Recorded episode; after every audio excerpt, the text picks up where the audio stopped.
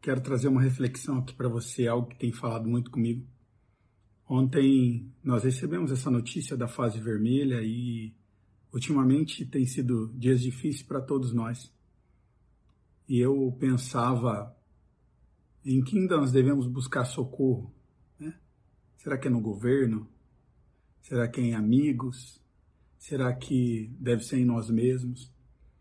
E aí eu me deparo com uma reflexão sobre o Salmo 121. E ele diz: Eu elevo os meus olhos para os montes, de onde virá o meu socorro? Há uma resposta para mim e para você. O nosso socorro, ele vem do Senhor, aquele que criou os céus e a terra. Ele jamais vai permitir que os meus e os seus pés vacilem.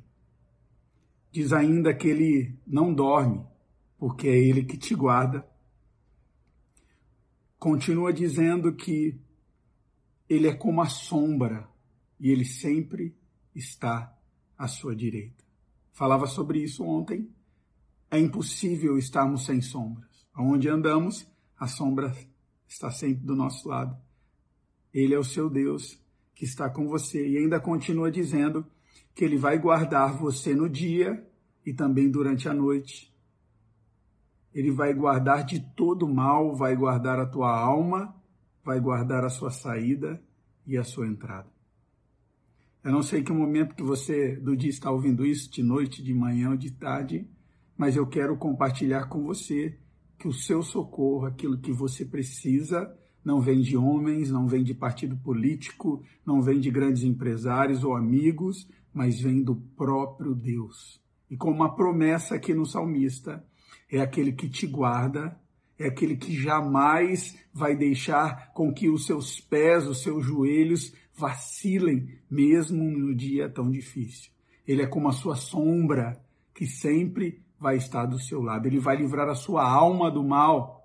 Isso quer dizer que não vai trazer apenas cura física, mas emocional, psíquica para você.